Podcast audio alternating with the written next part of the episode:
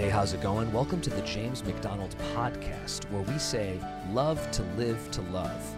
That's our focus, that's our passion, and we invite you to let God's Word have that impact in your life right now. Here's Pastor James. Okay, well, welcome back, everybody. We started a series last time uh, uh, called Worthy. And the idea of worthy is it's really a word, it comes from the same uh, root word is we get our word worth, where we say, you know, something's worth it, or that wasn't worth it, or that was really worth it. And what you're saying when you say something's worth it is you're saying that, you know, when I think about what it cost me and what I got, it balances. It balances. And the same idea is in the word worthy when uh, it says in Revelation chapter 4 that all of the elders are going to bow before Jesus Christ in eternity and they're going to say, Worthy are you, uh, Lamb of God. And uh, they're going to bow before him and we're going to cast our crowns before him. The same word is there all the time worthy, worthy, worthy.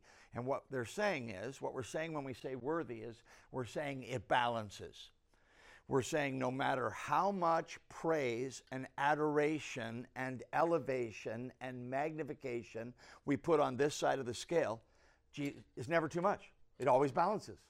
You can't say it too much. You can't do it too much. You can't lift it too much. You, nothing's too much. He is worthy. Say that. And so you're like, well, that's kind of a big claim. Uh, you got some scripture to back that up? I do. I really do.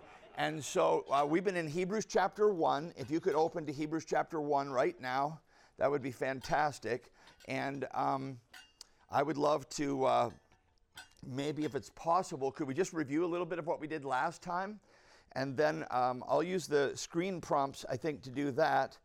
Um, but let's just start in Hebrews chapter 1. Maybe what I'll do is, I don't do this very often, but maybe I could just um, read uh, the passage of Scripture here. Come on in. Come on in. We're glad you're here. Maybe I could just read the passage of Scripture. I'm in Hebrews chapter 1. I love, love, love, love this uh, passage.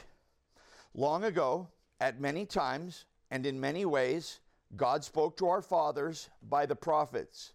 But in these last days, He has spoken to us by His Son, whom He appointed the heir of all things, through whom also He created the world. He is the radiance of the glory of God and the exact imprint of his nature, and he upholds the universe by the word of his power. After making purification for sins, he sat down at the right hand of the majesty on high, having become as much superior to the angels as the name he has inherited is more excellent than theirs. For to which of the angels did he ever say, You are my son? Today I have begotten you. Or again, I will be to him a father, and he shall be to me a son. And again, when he brings the firstborn into the world, he says, Let all God's angels worship him. Of the angels, he says, He makes his angels winds, he makes his ministers a flame of fire. But to the Son, he says, Your throne, O God, is forever and ever. A scepter of righteousness is the scepter of your kingdom. You have loved righteousness and hated wickedness. Therefore, God, your God, has anointed you with the oil of gladness beyond your companions. And yes, Lord, and, and forgive me, and you, Lord, laid the foundation of the earth in the beginning, and the heavens are the work of your hands. They will all perish, but you will remain. They will all wear out like a garment, like a robe, you will roll them up. Like a garment, they will be changed, but you are the same, and your years will have no end. And to which of the angels has he ever said, Sit at my right hand until I make your enemies a footstool for your feet? Are they not all ministering spirits sent out to serve for the sake of those who are to inherit salvation? Well, that is one of the, and we're going to be studying several of them through this series, but that is one of the absolute mountain peaks, Mount Everest or K2, or I don't know which of the biggest peaks in Scripture it is, declaring who Jesus Christ really is. Now, last time we were together, uh, we started off with this thought God speaks, and just how incredible that really is. And how the founders of our country, Benjamin Franklin, Thomas Jefferson, many of them were not Christians. They were what's called deists, and they believed that, uh, that God created the world and then he withdrew and kind of folded his hands and stood back and said, okay, well, um, on you go, and he didn't really interact. But the message of Scripture is that from the Garden of Eden, where God walked and talked with Adam and Eve, uh, to the little boy Samuel, who God kept calling out to in the night until the uh, main uh, man at the temple, um, Eli, said to him, If you hear the voice again, say, Speak, Lord, for your servant hears. The stories of the Old Testament are the stories of God speaking. God speaks. See it there in verse 1. I'm just going to go through the verses now and we're going to be done. We've read them. Now we're going to walk through them. Long ago, at many times and in many ways, God spoke to our fathers by the prophets. We studied last time, He spoke in dreams, He spoke, spoke in visions. And He spoke the prophets as a reference to Scripture.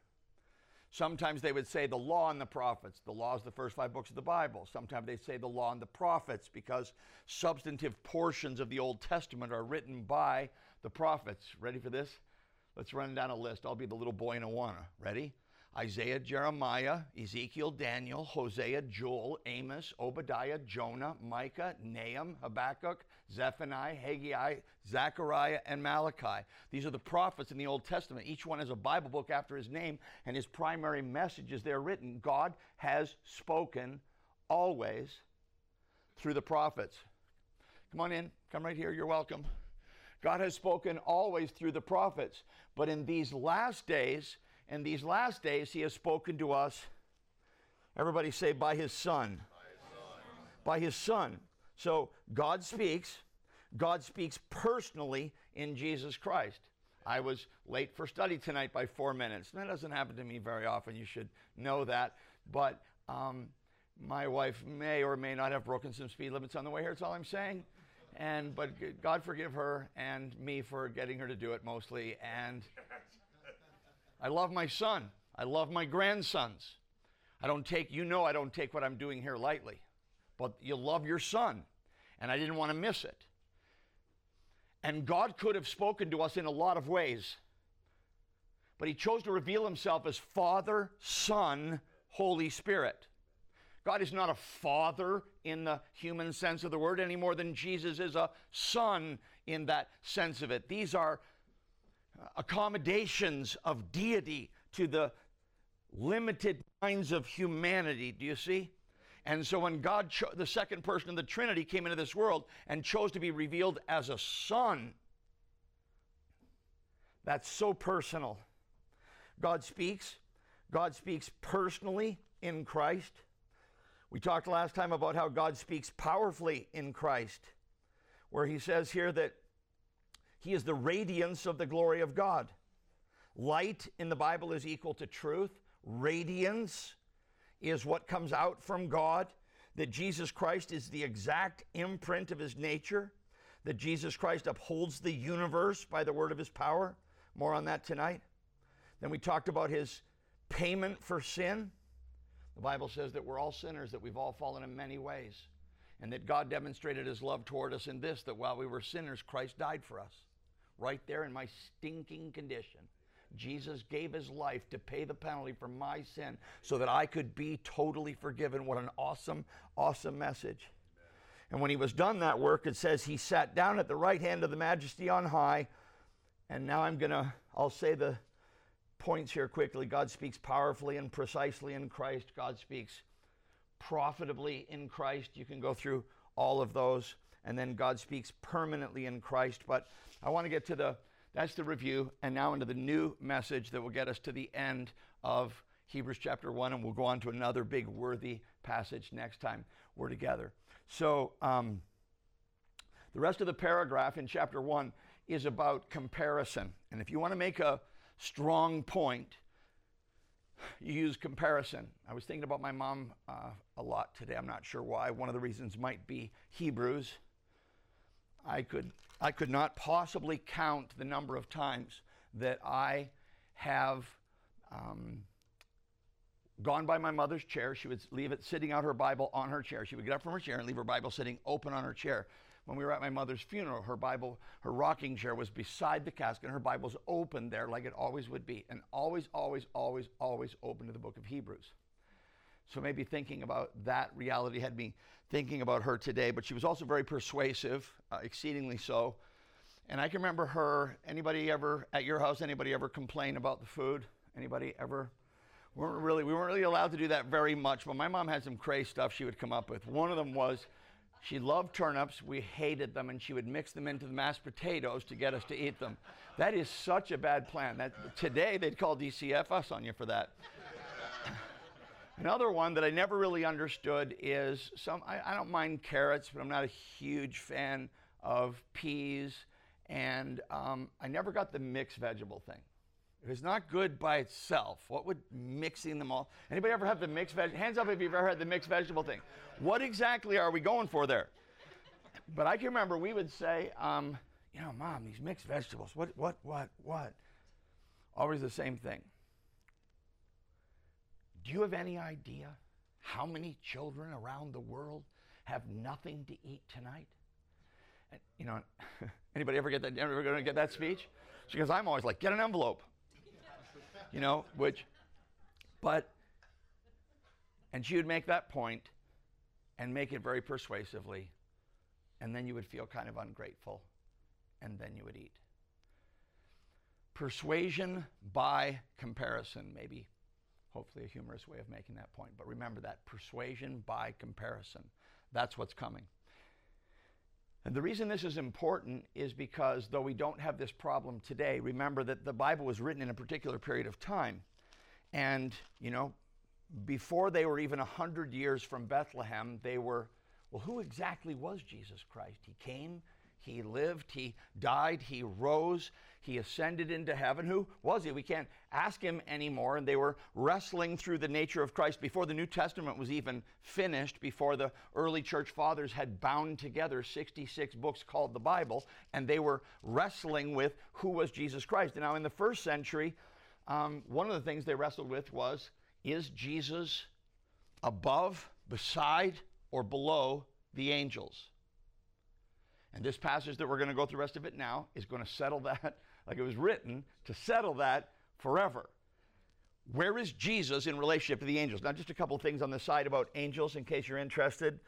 And we can post this on our website. You don't have to write all this stuff down. But um, angels are spirit beings that have bodies, but they're not flesh and bone like us. Hebrews 13, 2. Angels often appear in connection with brilliant light, as with the birth, remember, and the shepherds in the field, and the angels appeared in the sky. Angels are highly intelligent and have emotions. Luke 15 10. Angels do not marry and are unable to procreate. Matthew 22. Angels are not subject to death. They don't die. Jude 6. Angels were created long ago, but they are not eternal. Hebrews 1 7 and 8. Angels number in the trillions. Um, uh, the book of Daniel says that the number of angels were 10,000 times 10,000 and myriads of myriads innumerable number of angels. Certainly, there are more angels in the universe than there are human beings on planet Earth. Certainly, more than that.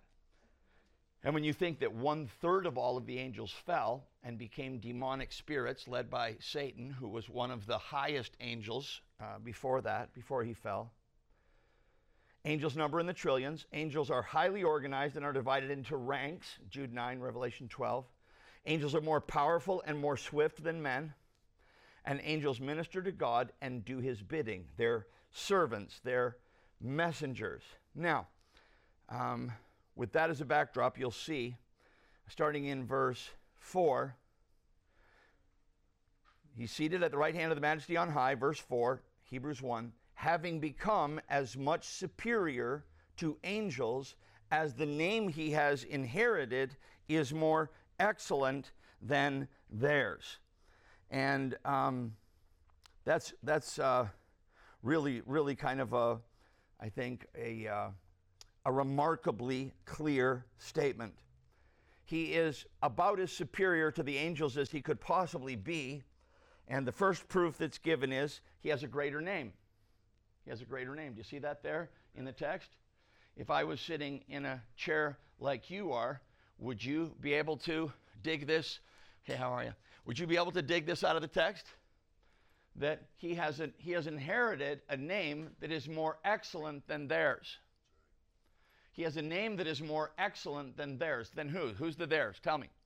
It's the angels. Jesus has a name that is more excellent than theirs. Now, wh- come on, call out for me a little bit. Just help me out here. What are some of the names of Jesus? Messiah, who said that? Nicely done, Mike. Who else? King of Kings. King of Kings. Thank you. Lord of Lords. Well done. That's both from Revelation 19. Uh huh. Uh, Yahweh. Yahweh. Uh huh. Well done. Emmanuel. God with us. Abba Father. Um, and, and, just in Isaiah 9, it says, Wonderful Counselor, Mighty God, Everlasting Father, Prince of Peace, right? And so Jesus, come on, a lot of names, right? Yep. And none of those are the one that he's talking about here. The name that he gives to him, that he describes in this passage, which is, again, having become much more superior to the angels, as the name he has inherited is more excellent than theirs, what's the name? You read verse 5. What's the name? The name is Son. It's, it's really more of a title, isn't it? That's how we would say it in English. It's, it's remarkable. We've heard it so many times for God so loved the world that he gave his only, say it. God so loved the world that he gave his only son, right? He gave his only son. And so we've heard this so often, I think sometimes it doesn't really connect with us. I spent quite a long time wrestling with this, but I want to say this might be new to you. I don't believe that Jesus Christ was the Son until the incarnation. In the Old Testament, he has prophesied that a son will come, for unto us um, a child is born, thank you, Christmas is coming, and unto us a son is given. He was prophesied as a son who would come. You are my son, and, and today I have begotten you, was said about David, but it was also uh, prophetic regarding Christ. And he was certainly eternal, the lamb slain before the foundation of the world, uh, the second person of the Trinity, but I don't believe until the un- incarnation, until the God man, where the Old Testament prophecies about the Son. Now, he's eternally the Son.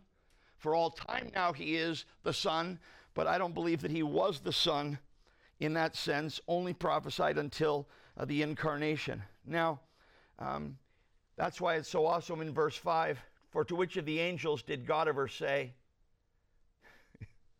I'm sorry, but that's like super sarcastic, right? But you have to remember the person who was penning this under the inspiration of the Holy Spirit was pretty miffed that people were saying that the angels were kind of like up there with Jesus. He's like, all right, what about this? How many angels has he ever called son?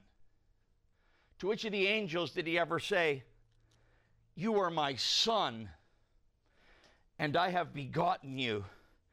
It's really an incredible, incredible concept. So he has a greater name, uh, son, and then this, he has a greater honor, and that's worship. He is worshiped. In the Bible, Jesus Christ is worshiped. And so, see it in verse 6? And again, when he brings the firstborn into the world, let all God's angels what? Worship, Worship him. You want to know where Jesus sits in relation to the angels? This will help. They worship him. That's cer- certainly clarifying. Now, have a little technical point here because I don't like to don't like to skip over things in the Bible that are hard. So I'm just going to stop for a second. This word firstborn has caused a lot of confusion in the teaching of the God's word. There are whole cults that are built around. We one of the young men who's uh, in our house here has Jehovah's Witnesses in his background, and he is seriously rocked in his thinking, and I care a lot about him. And uh, it's because of this false teaching about Jesus. The number one rule of language is this usage determines meaning. Okay, usage determines meaning. I could give so many examples. Um, when I was a little kid, if you said that something sucked, that was quite a crude reference. Now it just means that it stinks. It doesn't mean what it used to mean. That's a crass analogy. Um, um, in the 1890s, the decade of the 1890s was called the gay 90s. It meant super happy. As it turned out, the 1990s were the gay 90s too, but it meant something a lot different. You would never show up now and say, well, gay, it just means happy. No, because usage determines meaning. The way the word is used determines what it means, and meaning changes over time. You tracking with me? All right, now back to the word firstborn. Because in the Bible, this will catch you up a bit. In the Bible, the word firstborn means neither first nor born.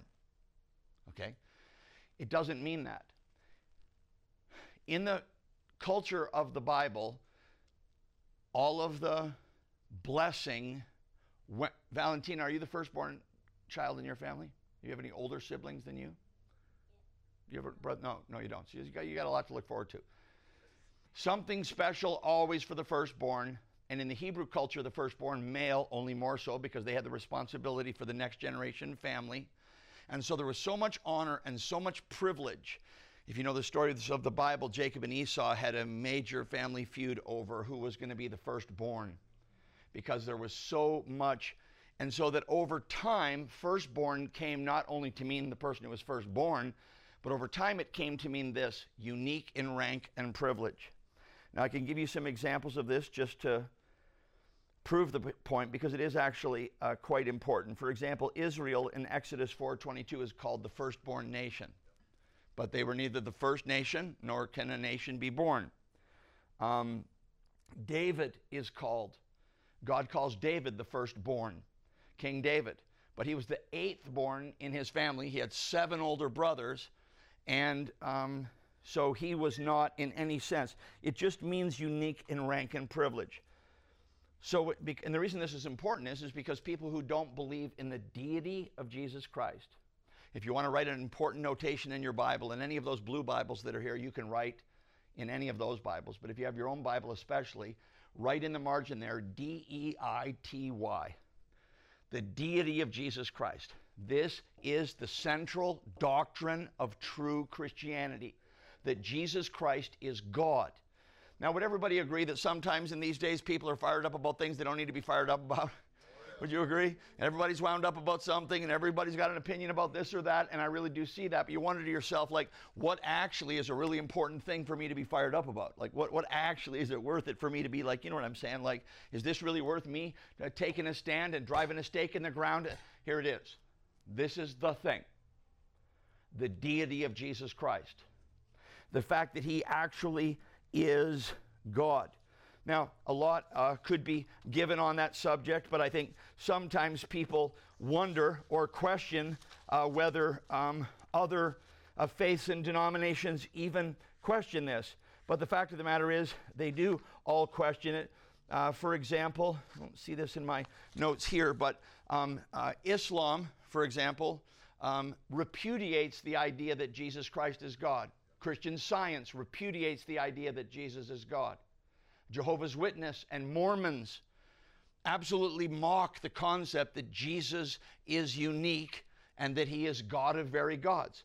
Uh, true Christianity is founded on this principle that Jesus Christ is actually God uh, the Son. And so this is being elucidated here. And if we're going to have a series on worthy, I mean, the first thing we want to put on the side, we want to put God here, and Jesus Christ, no problem, measures right up. He's God, and that's everything else that we believe about Him is basically based or founded upon that reality. So, um, and of course, that's why He is worshiped. In Revelation 22, just for a little change of pace, I'll read this to you. Revelation uh, 22, verse 8 John is coming to the end of this incredible revelation, and it says, I, John, am the one who heard and saw these things, and when I heard and saw them, I fell down to worship at the feet of the angel who showed them to me. What's the angel going to do? The Apostle John's worshiping him. What's he going to do? Verse 9 but he said to me, You must not do that. I am a fellow servant with you and your brothers, the prophets, and with those who keep the words of this book. Worship God in Acts chapter 4, the same thing happened. The apostles began to heal people, and they healed a lame man, and they said to him, In the name of Jesus, rise up and walk. And it said that the people get, began to bow down and worship them, and the apostles ran out in the crowd and they tore their clothing and said, How can you do this wicked thing? We are men just like you are. Only this is why I have a problem with some of the more historic and candidly uh, Roman uh, traditions in Christianity because the priests and the fathers and the bishops, they dress up in these fine embroideries and, and they wear hats and people get their rings kissed. And there's just so much adoration directed to the human agency when any sincere messenger of the gospel is saying, Not me, God. Not me, Jesus. He is God. So, um, he has a greater honor, and that is worship. So I hope that you've been really encouraged today through this clear teaching from God's Word. I just want to thank you from the whole team for listening to the James MacDonald podcast, where the learning is for loving, loving God, and for loving others, more and more until we see Him face to face. Thank you for standing with us. Your prayerful support is our lifeline to continue this gospel partnership, and it makes podcasts like these possible. If you're not part of a vibrant, life giving gospel church, check out this new alternative. It's called the Home Church Network. You can get it at homechurchnetwork.global. Uh, all the ministry information, Bible teaching, and, and resources are there, and also at jamesmacdonaldministries.org. Hey, thank you again for listening.